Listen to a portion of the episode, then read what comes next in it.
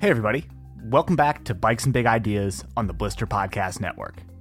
I'm David Golay, the bike editor at Blister, and you can check out everything we're doing and reviewing over at blisterreview.com. Okay, so this week we are doing something a little bit different here on the show, and regular listeners of our Gear 30 podcast have probably caught the first couple of episodes of what we are calling Gear Therapy that we've done over there, talking with couple of Blister members about their ski gear needs, and we are firing up the bike version of that over here this week. So I sat down with fellow Blister reviewer Simon Stewart to talk to Blister member Andy Majewski about his bike setup and some of the evolution that he's gone through over the years, and we chat about where he might go with his quiver going forward, some wheel upgrades, and a whole bunch more stuff that we get into along the way. And if you're listening to this and thinking, gee, I'd like to come on, well, if you're an active Blister member, drop us an email with a couple of the questions that you might want to ask on a future episode. And if we get some good things lined up, we'll keep these rolling. So shoot us an email if you're interested. And check out the format here because we got a really good conversation with Simon Stewart and Andy Majewski coming right up. So let's get right into it.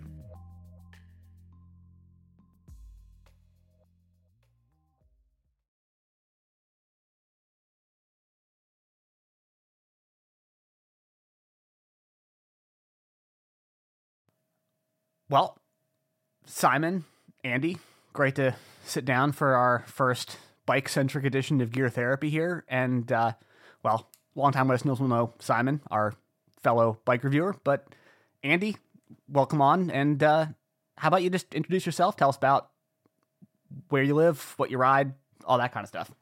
Sure. I'm 42 years old.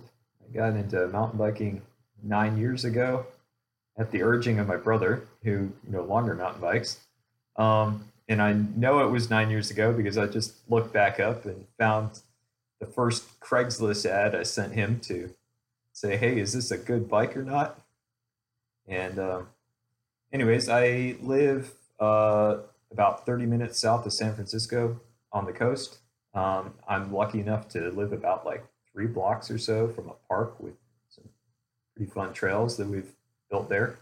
I actually didn't know they were there before we moved there, and uh, they've been growing out ever since. And been lucky enough to get the county to build a pump track at the park there too. So, I mean, it's got all the usual Bay Area issues, bike access and all that stuff, but where I live isn't isn't too bad. Uh, hang on, I want to just pause and uh, follow up on that first bit though. So, what was this first uh, Craigslist bike from nine years ago? And did you end up buying that one? I guess, or where did you wind up starting off? I did buy that one. It was a 2011 Stumpjumper, I think Pro. It was uh 26 inch. I think it was two by nine or two by ten. Uh, I don't even remember what the suspension was on it. It was aluminum. I don't think that it had a dropper post. I remember getting one pretty quickly after that.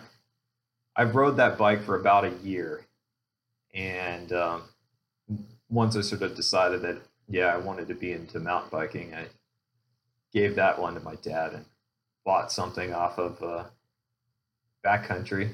It looked cool, but you know, in reality, wasn't a great bike, and started the uh, the two year cycle of upgrades. Nice. I was like, I was trying to remember how long it's been since we've had 26 inch wheels. So nine years ago, I'm assuming that bike you bought was a few years old already off of Craigslist. Yeah, yeah, it was. I think it was two years old or so. I, I the Craigslist ad, from what I remember looking at it, it was like 1,200 bucks. It seemed like a lot of money at the time. Yeah, the question is, your, your brother got you into mountain biking. What was he riding at the time? Oh, I don't remember. Um, I think he had like a niner. He's quite a bit taller than me. I'm 5'8 and he's like 6'2 or so. And I think that he was on he was either on a niner or he had just gotten a no, I think he got it a little bit later. I, I know that he still has like his last mountain bike. It was a uh, a heckler, the last of those single pivot single pivot ones, and uh, sitting there rusting in his garage. Yeah, well, kind of funny how that works out then that you've stuck with it and it's fallen by the wayside for him. But uh, well, Andy, I mean, you've been through a bit of an evolution of your bike quiver in the last bit, and we've had a few conversations about that over the last couple years. So I guess just to start off, tell us about where you're at right now as far as your bike quiver and where you've ended up. Yeah, so I actually recently upgraded uh, after talking to you guys, mostly David, I think. Um, I was looking for a new, longer travel bike. I kind of get along better with those just because being, you know, typical advanced but not awesome uh, dad rider.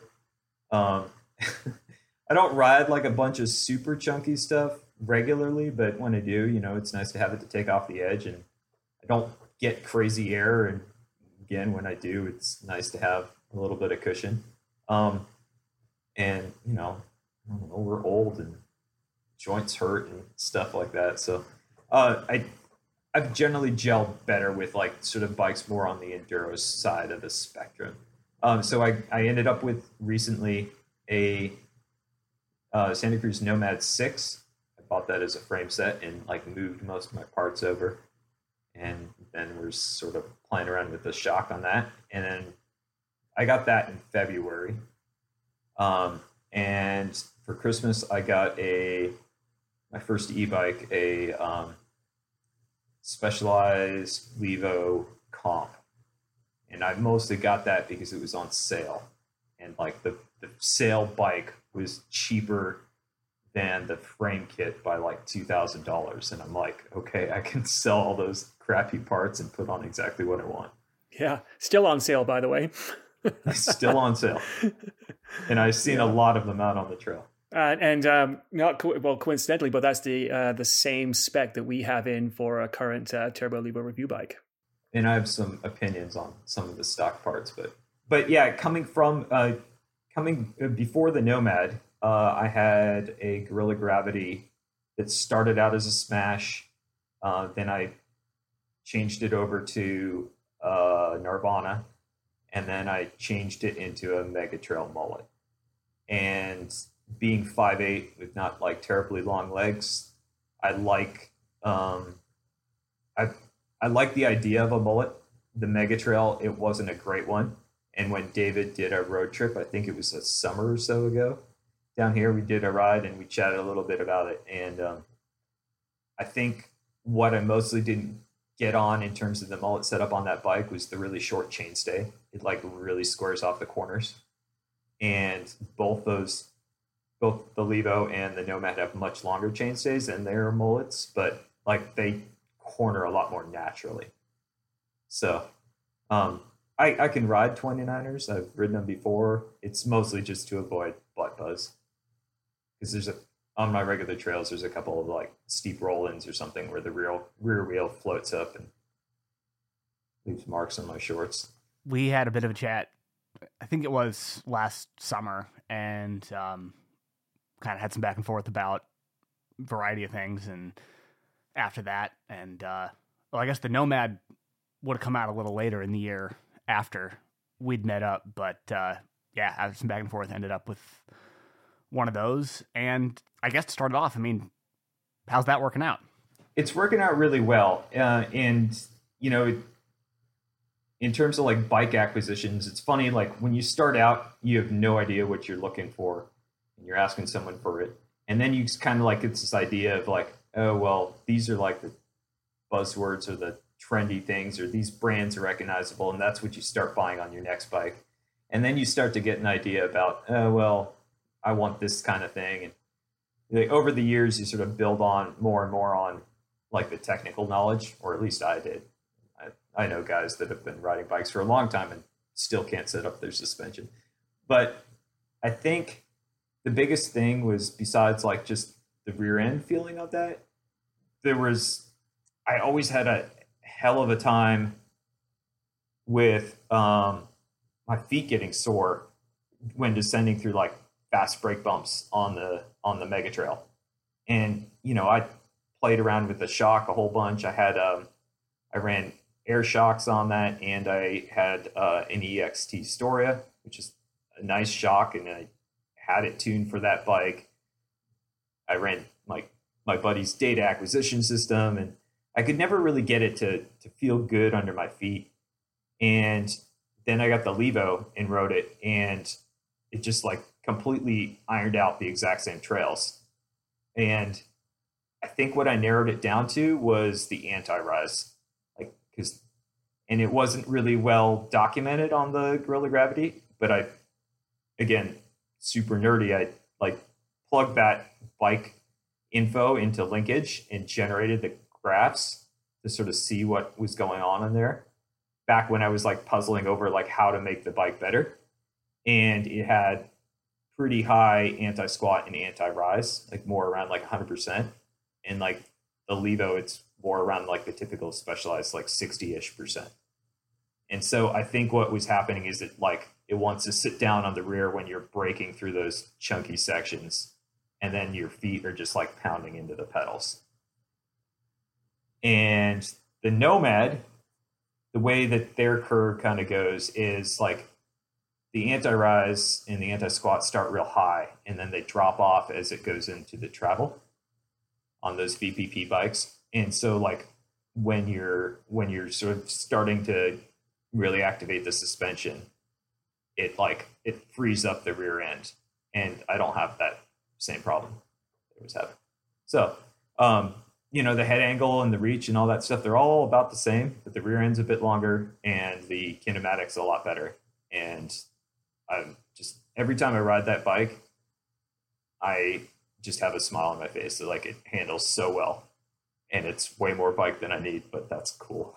I'm getting a smile on my face just hearing that.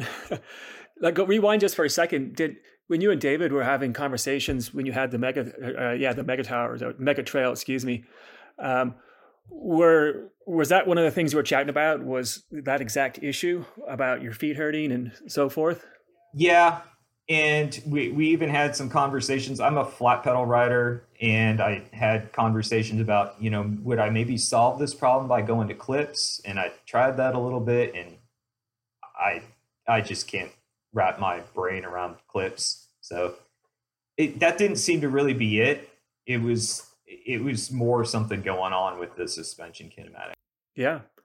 David did you did you um, suggest then a nomad yeah, I did. Um, so we talked about a few different bikes, and I was actually kind of looking through our emails uh, earlier today, kind of in prep for this, and the Nomad was basically what I ended up suggesting, kind of giving a bit of back and forth. Um, and so glad to hear that that's worked out. Um, the bit about the um, Mega Trail just hammering your feet though I still think is interesting. And we had chatted about that a little bit as well. And like you'd floated the idea of trying clips. I think I expressed a little bit of skepticism as to whether or not that was really going to get you anywhere or not. And um you know I think it makes some sense that it would help perhaps a little bit. You can be a little lighter on your feet in some situations but you're not having to rely on keeping them weighted as much for grip and stability on the pedals. But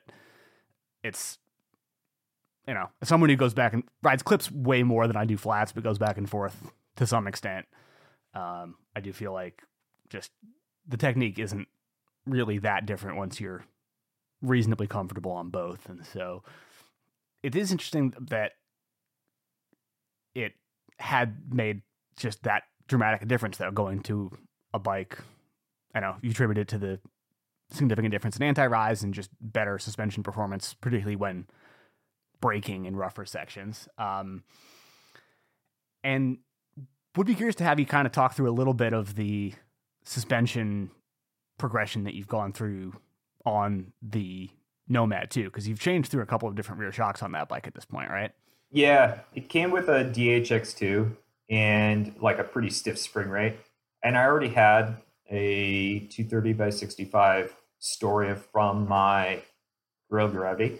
And I planned on putting that on right away. So I basically took the, I think I did like one ride with the DHX2 while I waited for a set of bushings to get there to fit the Storia. I rode that for a bit and I did get it retuned uh, by uh, the Syndicate. Yeah, so Syndicate told me they had not yet done a Nomad 6 tune yet, or they had done one of them. So they kind of took a best guess at it based on, you know, recent Santa Cruz VPP tunes. I think they were probably basing it a little bit off of like a Mega Tower or something like that. Or not, yeah. Uh, yeah, Mega Tower.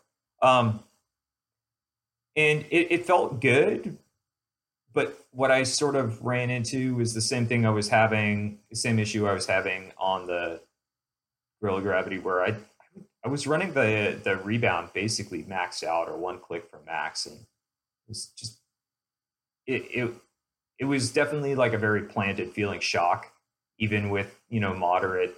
You know, I'd run the compression open, I'd run it more moderate, and it just like it was it didn't want to be lively, and so I knew that the um, new Super Deluxe coil shocks were supposed to be more of like a traditional feeling shock, and you know you can use the same coils on it with a appropriate adapter, and it's got the hydraulic bottom out. It's got a lot of the same features. So I picked up one of those and tried it, and it felt much better, um, or it felt more normal uh, you know, it, it, it wasn't quite as supple. It wasn't quite as ground huggy, but it felt like it was a little bit more lively. And then maybe I think it was about two months ago or so, I picked up one of the new Super Deluxe Airs to try on that bike also. And I really like that shock on that.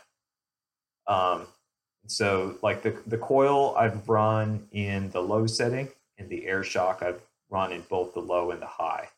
And I like it. The air shock, I like it better in the high setting, which is, according to Santa Cruz, they're more like linear setup. And I've got it with just one token in there. And the one that I got ended up having the hydraulic bottom out. So with that one token in the high setting, like maybe 28%, 30% sag. It's hard to see with the shock tunnel on those things. But like I can't tell that I bought him out unless I know that I must have, like if I case a gap or something and just like smack the heck out of the rear tire. But you know, it's it's lively and it just sticks to the ground really well. I did a road trip up with um, visit a buddy in Ashland, Oregon, and we were riding time warp up there off of Mount Ashland, and I was riding out in front of him, and he said, "Man, your bike just looks like it's just hovering through all that chunk up at the top. He's like, I'm super jealous. I want to get one. and that was with the air shock. So, yeah. I remember that trail that trail being super chunky up top as well. Yeah. It's not like huge chunk, but just like a lot of it. And it's so fast. So, anyways, it, that's sort of like the evolution on it. And I, I like that shock. I'm running it a bit faster on rebound than what RockShox suggests. Um, but I'm running the the compression settings pretty close to the middle. And just with the EXT stuff, I wasn't.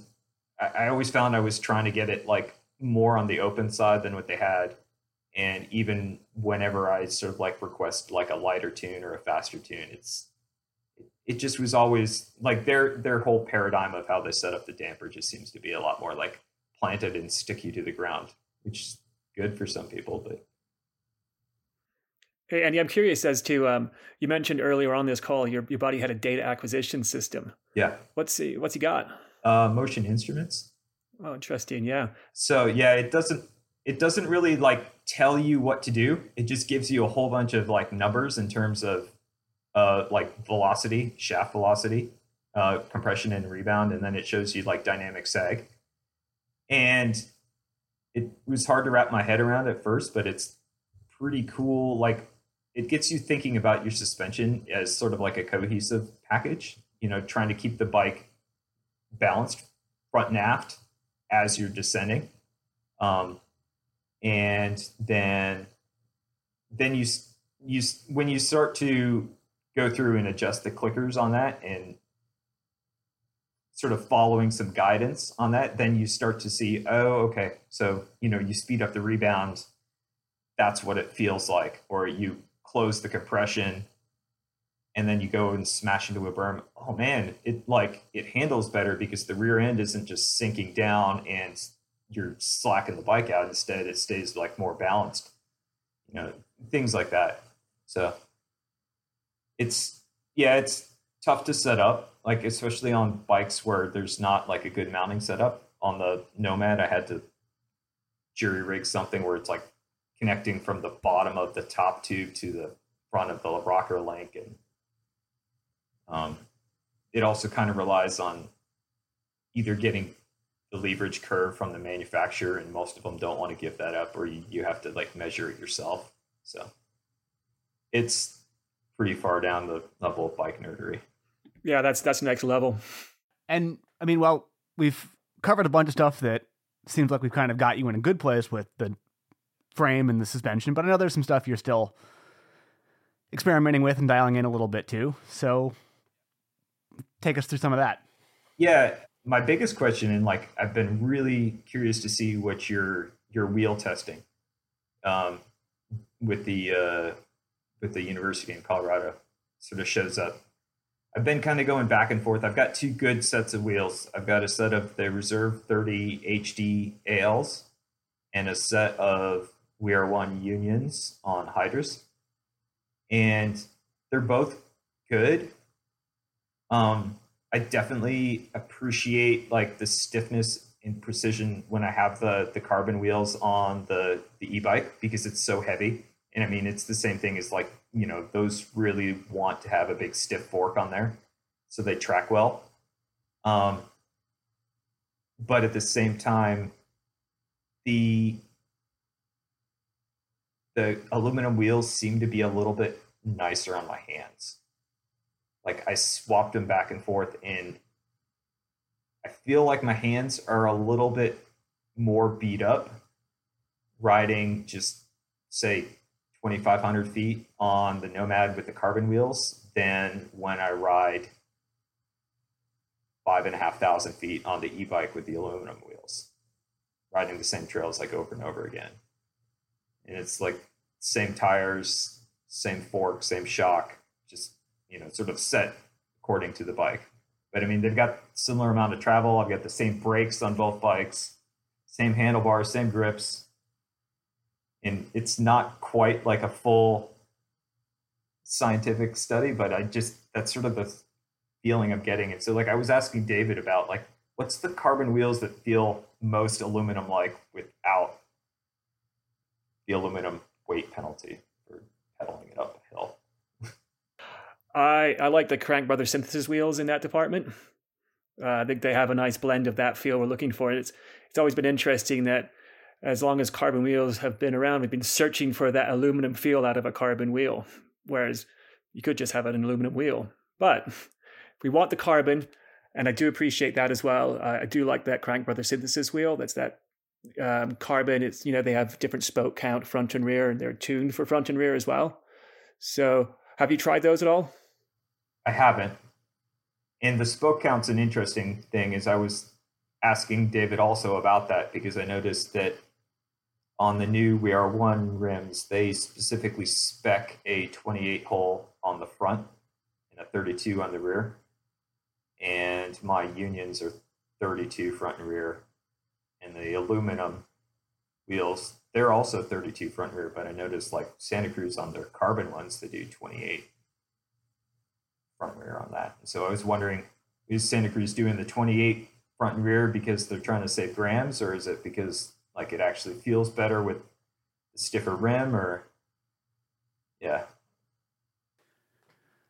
Yeah, my I think that they are doing the different spoke counts more for tuning in the total system stiffness, just with a stiffer hoop on the carbon wheels and using fewer spokes to counterbalance that a little bit. Whereas on the aluminum ones, they're going to a 32 to try to bring the stiffness up. And um, yeah, I mean, we've got we're plugging away at the Blister Labs wheel testing, um, and should have more to share on that quite soon, actually. But um, I guess a little thing that I'll tease here is that we're finding some pretty interesting differences in stiffness across various aluminum and carbon wheels. You know, there's sort of the general perception that carbon wheels are pretty much as a category all stiffer and it's a little less cut and dried than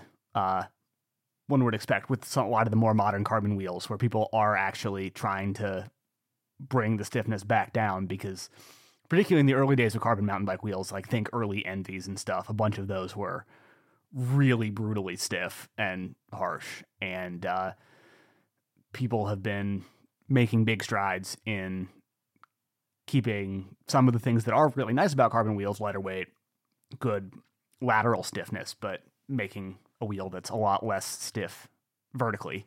And um, it's definitely getting to be the case where it's really no longer fair to just assume that a carbon wheel in general is going to be definitely stiffer than a given aluminum wheel. It's um the waters are getting muddier, we'll say. Sort of back to Andy's question, um, I've got a lot less time on the Crank Brothers wheels, so I don't have as uh, clear an opinion on those one way or the other.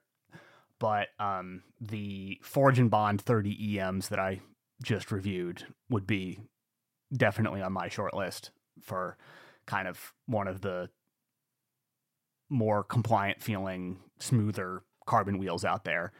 Um, and I think a good chunk of that is down to not just stiffness, but the damping characteristics of the wheels too. They do feel they're not they don't feel mega stiff for a carbon wheel for sure, but then they also just feel a bit more damped and muted than most. And that combination, I think, does make for a really nice ride feel, particularly for people who are just worried about a wheel feeling stiff and harsh and transmitting a lot of feedback. They mute out some things really nicely. So those would definitely be on my short list as well. Would you say that there's something unique to the Forge and Bond take on that, or because I know they're all made by that same company, those and the the the Chris Kings and the Rebel wheels, and I think like the uh, the Evil also gets them made by the same guys. Is it just something about the like their thermoplastic layup? You think, or is it? It's a bit of both. I think. I mean, the Kings are the other version of those wheels that I have the most time on, and I do think that the Forge and Bond ones are a step up from the Kings in that regard. Um, but that's definitely not to say that the Kings are not sort of trending that direction in terms of general characteristics. Also, the um, Forge and Bonds just take it a little further. And if you want to take it even further than that, I, I spent quite a bit of time on the Zipp Moto wheels. Um, that is the far end of that compliance spectrum for sure, where you've got a single wall rim and it's got you know, but what they call sort of an ankle joint, so you get this sort of flex right at the rim bed. Um, and that is as compliant as I think, and to some people, going to be a little bit too much of that. If you know what I mean. Unless you've got more questions on the wheel front, Andy might uh, move us along to a couple other things. So, would be curious to hear. You know, that's big chunk on your uh, Nomad. Would be curious to kind of talk about the setup on your Levo because, well, for one, as already kind of covered a little bit, you've started with a lower end build or mid range build stock and changed a ton of stuff.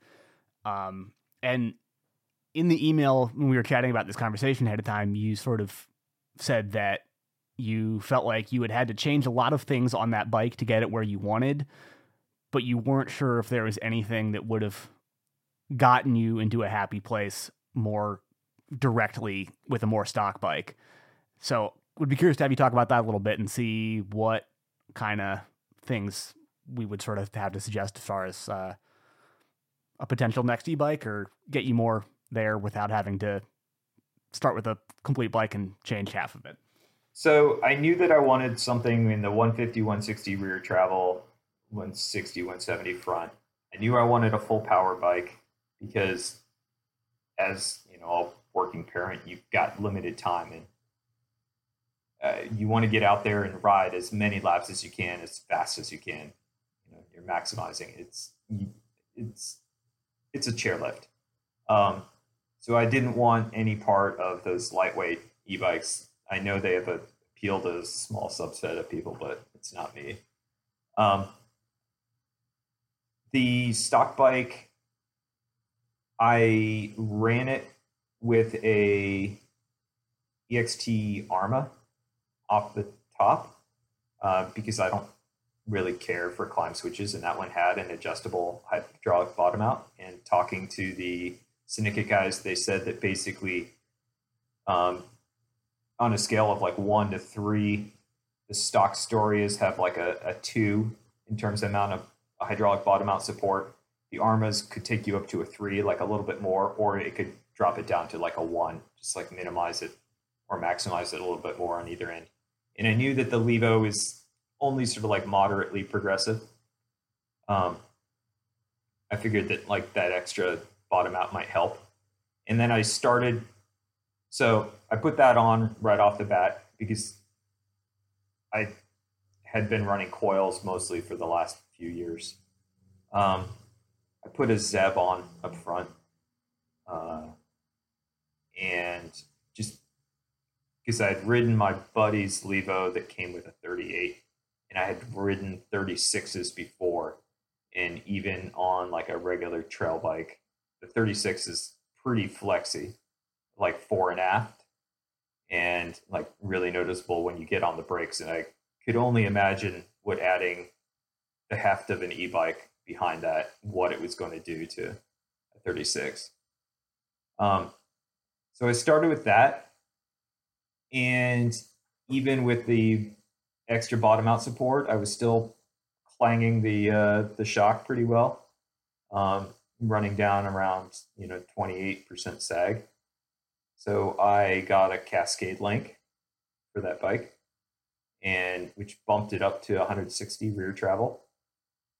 Um, and that helped with the bottom out quite a bit. It felt a lot better, but I had to go up 75 pounds in spring rate. So I was running a 575 instead of a 500. And that's because it's got a 55 millimeter stroke shock, mostly short stroke and long travel. Um, I played around with the geometry adjust cups on the headset. Uh, this stock one, I think, with the stock travel is like 64 and a half degrees up front. And then the slack one takes it down to I think 64ish or so. And then you can, um, or you can, and then you can like slack it another half degree or so if you use the low bottom bracket. And I did notice that I played around a little bit with the the bottom bracket height, and it feel felt pretty low even in the high position, especially with all that extra weight. And the bike just like wants to get into its travel a lot, and so like when you're rolling over things that are somewhat in between a drop and uh in like a, a rollover it's really easy to like bang the motor guard on that or um you know when you're pedaling up sort of a little bit of a techie single track and there's like a rut that you're sort of going in it's really easy to bang the pedals on the ground even with the the short cranks that it comes with so i was kind of interested in trying a little bit higher um, so I put a 170 air shaft in there in the Zeb. So I ended up with a bike that was 170 front, 162 rear. Um, head angles right around like 64. So it's with this with the neutral cup. So it's as if you were running the slack cup in the high position, but the bottom bracket came up. And it feels a lot better to me like that. Um, it's more progressive. It's higher, so you're not pedal striking all the time. You're not banging the bottom bracket when you roll into steep things. It's not super slack, so that it still handles pretty well. And the higher bottom bracket with the extra weight, it actually feels I feel a little bit better on like tight berms because like the heavier weight like makes it want to tip over into the corners. Like once you start it moving with your arms, then it wants to like fall into the corners a little bit better with the higher weight. That's sort of my impression. That basically aligns with a lot of my experience on that on the same bike. So we have the we have the same spec. So uh, specialized turbo levo carbon comp, right? So that came with a 36 rhythm and just the usual, you know, specialized parts mix on there. Is that sounds like what you have? Yeah, black. Same bike. yep. But it's got yeah. it's got the full size battery and it has the the nice LCD display on the top and the good controller yeah. and all that stuff. Yeah, I'm I'm quite happy with all the integration that that Specialized does. It's a real cohesive package. Um, one of the things I do like and is a standout feature on that bike that Specialized, you know, TCU is really good, the motor's really good. Yeah, and it's um, it's it's quiet. It doesn't rattle a whole bunch going downhill. I've ridden with buddies on Shimano drive bikes and it sound like a shopping cart going down the hill. yeah, and uh, you know I've been riding as well with with other folks on e-bikes that have bigger batteries, and it and it compares just fine. Um, right up to the very end, you know, it's about as to be expected, it's about ten percent less range than let's say a Bosch uh, drive with a 750 watt hour battery, which is what I would expect, being that that battery is almost ten percent larger, right? Mm-hmm. Um, interestingly, you know, um, I was going to ask you on that uh, Cascade link. Did that link lengthen your chainstay? You know, I didn't measure it. It says on their website that it doesn't change the stock geometry at all. Interesting. I'm assuming that it, that it doesn't.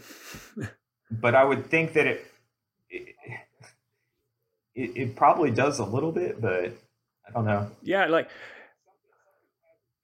it's something something yeah. had to change. Well, right? I mean, on on the one we have, and this is within a flash review that I put out just a while back. That I do feel that that 36 rhythm does get overwhelmed quite easily on that bike. And did you ever ride it in the stock, um, you know, components? No. With the with the rhythm, no. Straight out. Went straight out. took it off. Yeah. I knew I wasn't going to get much money for it, so like the the newer it is, the yeah, the next one up, the expert, if I'm not mistaken, in there uh, had a 38 on it, has a 38 on it. So that could have been a, an option for you when you were looking at that bike, although it wasn't as um, attractively priced. At the time, yeah, at the time, the comp was the only one that was on sale. It was like the comp, and then like the next one down, which was with a smaller battery. But speaking with regard to uh, range, one thing I've noticed is my buddy has a Levo. His is like a higher end one. Um, he weighs about 20% more than me.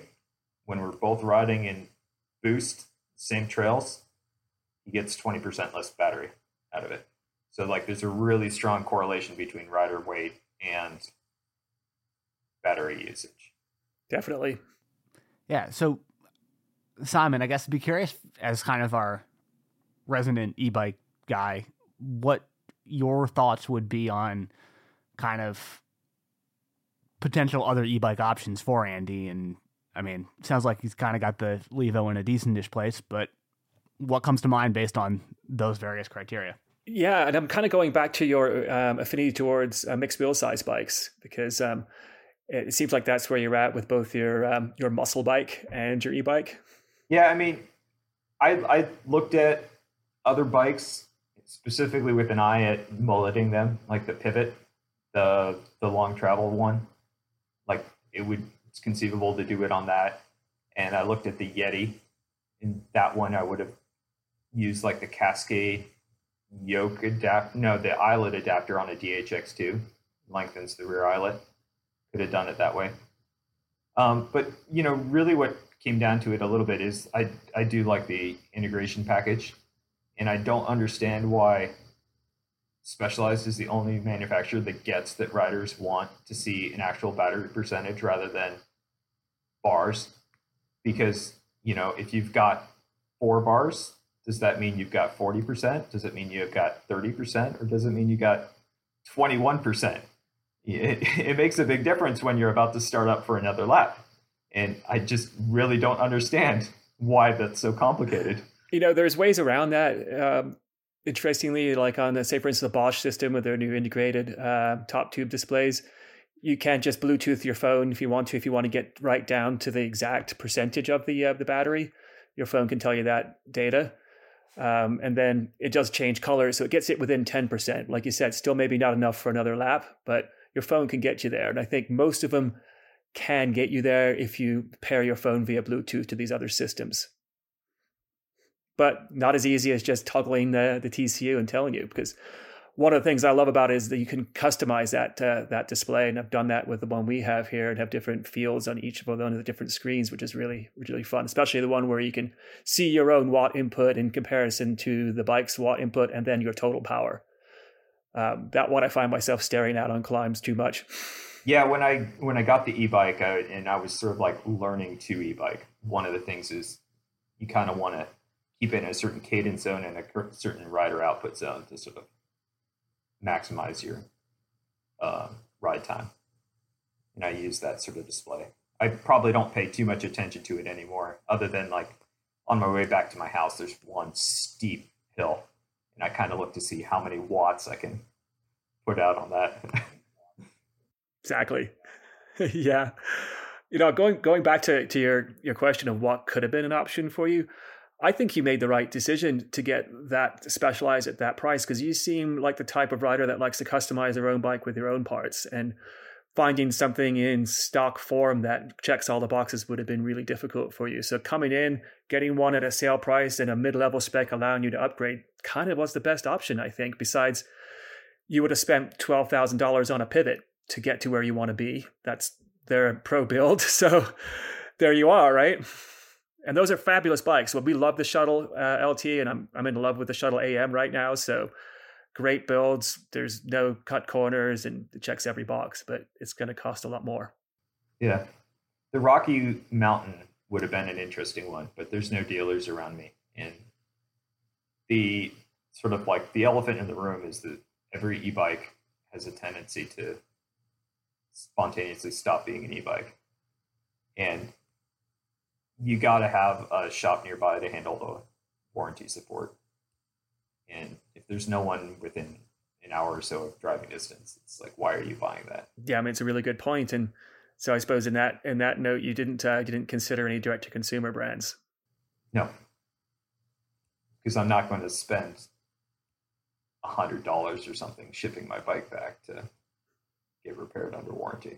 Fair. Fair enough. And well, Sounds like you got that one pretty right too. But Andy, you also talked a little bit in the email we were chatting about this about kind of what a hypothetical next bike, third bike in the quiver might be, and so we'd be curious to hear what your thoughts would be on, broadly speaking, what you'd want to go, what kind of thing you'd be looking for in that, and have a little bit of a chat about where you might go next. Yeah. So a fantasy bike I'd be really curious to ride a shorter travel bike. Like I think something with a good suspension kinematic, but less travel and still like pretty aggressive geometry. I think it would actually ride really well on my local trails because they're not like super chunky. Like most of the chunk just comes from brake bumps and them being hammered. Um, none of the jumps are super huge, uh, and I think landing any of them would be fine as long as you just use good form. So I'd be really curious to try something, you know, in like a 130, 120 millimeter range. I had one of the V2 smugglers um, in aluminum, and that was a really fun bike, except that it was uh, the aluminum version had a really pronounced dog leg in the seat tube, and I couldn't run anything more than 150 millimeter dropper post, and it was just really obnoxious to descend on.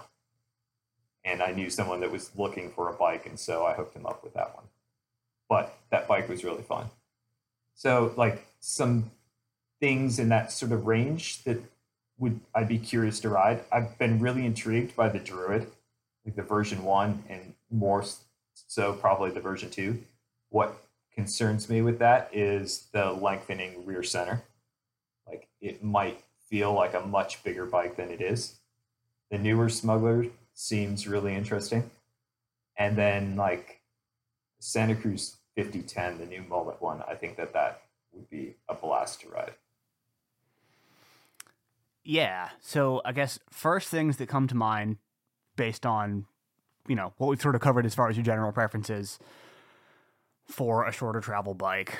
One, yeah, the smuggler, I think, would be on my short list. It's just a really nicely rounded, kind of aggressive, but not over the top 130 travel bike. Pedals very well, really lively and fun, but it's not going to feel like a super twitchy XC bike in comparison to stuff that you've been coming off of. And um, I think strikes me something that would be a nice step away from those and, you know, something that feels distinctly different without being such a huge gulf between them as for it to be a major adjustment and kind of tricky to hop back and forth between, if that makes sense. I unfortunately have not been on the V2 Druid um, and only have a little bit of time on the V1. Um, but I've ridden the Dreadnought a lot. Full review of that up on the site. And it's kind of a quirky bike. I think it's really good at going fast in a straight line and just mowing stuff down, but the dramatically lengthening rear center and very long chainstays on the large that I would ride, you'd be on a medium, which is a big step down in chainstay size, so it might feel a little more balanced there. But I had a hard time with the handling on that bike, frankly, and uh, a little bit reluctant to get too excited about that. Hoping to be able to get on a V2 Druid sometime pretty soon here. We're working on making that happen, so hopefully we'll have more to say about that at some point, but can't comment too directly just yet. The 5010 I've ridden a little bit and I think could be fun particularly if you want something that feels really especially nimble and easy to throw around uh, in comparison to say the smuggler the smuggler is definitely a bit more stable. It's pretty lively in terms of the suspension performance still or it can be if you set it up to be but it's just a bit more stable in terms of its handling than the 5010 and the 5010's chainstays aren't super short by any stretch but kind of given some of what you've said about liking longer stays on mullet bikes and i definitely fall into that same camp i would have at least a little bit of concern about the 5010 feeling kind of short and just quick and easy to slash around and square stuff up but not feeling quite as neutral and intuitive in terms of how it handles is what you might be hoping for. I mean, the flip side of that is that if you want something that feels really different and want to make this short travel bike feel super playful and very distinctly stand out from what you've got, then maybe that turns into more of a plus than a downside. But it just depends on what direction you want to take things there. Yeah, I expected that short chain stays would come up when I mentioned that bike. And I actually thought about it. It might be a kind of a positive because I know that it's going to make the corners feel really squared off. And for a goof off bike, I think that that could be a really nice trade. Just like be a total kid and smash corners and spray leaves all over the place. And I, am a poor manualer at worst or at best. And having trying to manual on a uh, 400 40 plus chainstay at 5.8 is really something. And I, I, wasn't ever good manualing on the 430 or whatever was on the uh, the Guerrilla Gravity, but it was definitely a lot easier. So just I, I do know that I don't think that I'd want to go for like a full downcountry bike. I know a guy that has an Epic Evo, and he whenever he rides that after riding his other bikes, his comment at the bottom of every run is, I almost died because it's so light. And he, said, I nearly went to the moon off of that jump, or I, I almost went into that tree because it's just they're so light in comparison, and if you pump it the same amount that you're used to pumping a 170 bike, you're just going to go flying. And at the same time, you're just going to have the fillings rattle loose on you from those little Sid forks and, and SIDLuxe shocks.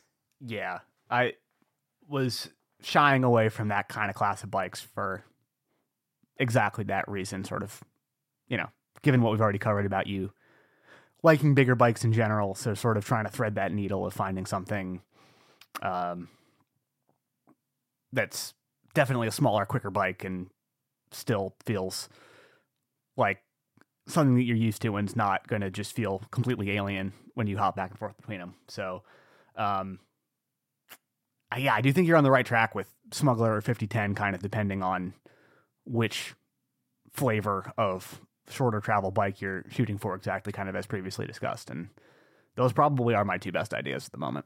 Have you ridden the tallboy at all? Yeah. Does that change very much from the 5010 or is it the 5010 just basically a mullet version? Or do they feel considerably different? No it's it, the 5010 is definitely more bike uh and feels more yeah it's more stable also kind of more playful at the same time in a way. The the tall boy just feels a bit more focused on being a long legged XC bike that can cover a lot of ground really well, but it um the 5010 definitely works best with kind of a higher bar position, more upright setup, and being ridden more like a bigger bike, just in a smaller, more nimble package. And the tall boy feels pretty distinct from that. Yeah, totally agree. Andy, I think your your challenge here is just from your history of um, what you do to your bikes is getting one of these bikes and not resisting the urge to put a bigger fork on it and a uh, cascade link, and the next thing you know, you've made it a long travel bike. So. I, think this is that's why it's like it'd be especially important to choose a bike that doesn't need really any suspension upgrading. And the one that comes to mind for me is the is the Commencal Tempo um, Öhlins edition uh, that's a really good bike. That's exactly in the range of the travel you're looking for. That's a 140, 125 bike, um, and does all those things you just talked about. And is I, I, really like that bike. Yes, it's going to be an aluminum bike, and yes, it's going to be a little heavier than your, um, I'd say the 5010 or the Smuggler for that matter. But it it hides it really well, and it's a great pedaling, great riding bike. Has an overall really good, lively feel, and um, it's right in that it's right in that travel cat, uh, category you're looking for, which I would say doesn't need any suspension upgrades at that point. Do you know if they addressed the headset cable routing? I thought that I heard something that they were going to give you an option to do sensible routing on that bike. David loves internal headset routing. As a killer of headset bearings, I, I, won't buy a bike that has that. That that's a deal breaker for you then. Um, yeah, because no, it is internal. I like it. It's a really quiet system. The bike overall is very quiet from front to rear, so that's an especially you know strong point for it, in my opinion. Yeah, I respect that stand, Andy. Uh, I'm someone who, I mean, I'm on the record as just preferring fully external routing to make everything easier, and I just don't give a shit about the aesthetic part of it. But, um, yeah, so the tempo is still fully headset routing on it, the meta they have relented and given an option for not doing that but um, tempo i think there my read on it is that they got enough backlash on the tempo that when the meta followed with the same overall layout as the tempo they uh, decided that they were going to not force that one but the tempo is regrettably still headset only and then uh, I believe you said before that the the Canyon, what's the Canyon bike that's 125? Oh, the Spectral 125. Yeah, that that bike it kind of felt like it was constantly trying to write checks that it couldn't cash. Kind of, yeah. I mean, I think that one basically just feels a little bit like a. It's a hard sensation to describe, but it's like it's trying a little bit too much. Short stroked long bike? Kinda, yeah. It it's it's a 125 rear travel bike with a 140 fork and very aggressive geometry. But I think in large part just down to the suspension kinematics, it feels like it's not as lively and snappy as you would want from a short travel bike, but then just still only has 125 millimeters of rear travel and kind of doesn't do the short travel bike things well enough to make up for the fact that it doesn't have more travel. And so it's kind of in a weird no man's land of being pretty aggressive and not super efficient and not super lively and snappy, but still not a big bike either. So, just to back up a second, the reason why I was able to get two bikes in the new year was my wife's a huge Philadelphia Eagles fan, and they went to the Super Bowl this year. I don't really care much about football, but she wanted to go see them. So she got a ticket to go see the Super Bowl, and I got a new bike frame. So the Eagles need to go to the Super Bowl again this year so that I can get a. And you uh, got an e-bike out of deal as well, right? oh, you got the best end of that one, I'd say. Yeah. Okay, so moral of the story is that we're going to root for the Eagles to go to the Super Bowl so that Andy can get either a 5010 or a smuggler, depending on kind of where you land on what you want out of that little bike. Um, yeah. And uh, we'll have to see how that goes. All right. Yeah. I think that's a pretty good note for us to wrap up on. Um, Andy, this has been a lot of fun and just cool to kind of catch up and have a bit of a rundown on how things are going with your whole setup and talk through some new ideas for what comes next when the Eagles make that Super Bowl repeat appearance. So, been awesome. And Simon, great chat with you as always, too. Yeah, thank, thanks, Andy. Uh, your your level of um, of bike knowledge uh, is far superior than most folks that would have been ridden as long as you have. I'd say you've really gone down the rabbit hole well. yeah, there's a few spreadsheets involved in. Well, that's the kind of bike nerding we approve of around here. So it's been a great time. Thanks for coming on and doing this, and uh, we'll have more of these coming down the line. So stay tuned. Cool. Looking forward to it. All right. That's it for this edition of Bikes and Big Ideas. And as always, we would very much appreciate you leaving us a rating or review in Apple Podcast to keep the show going and growing.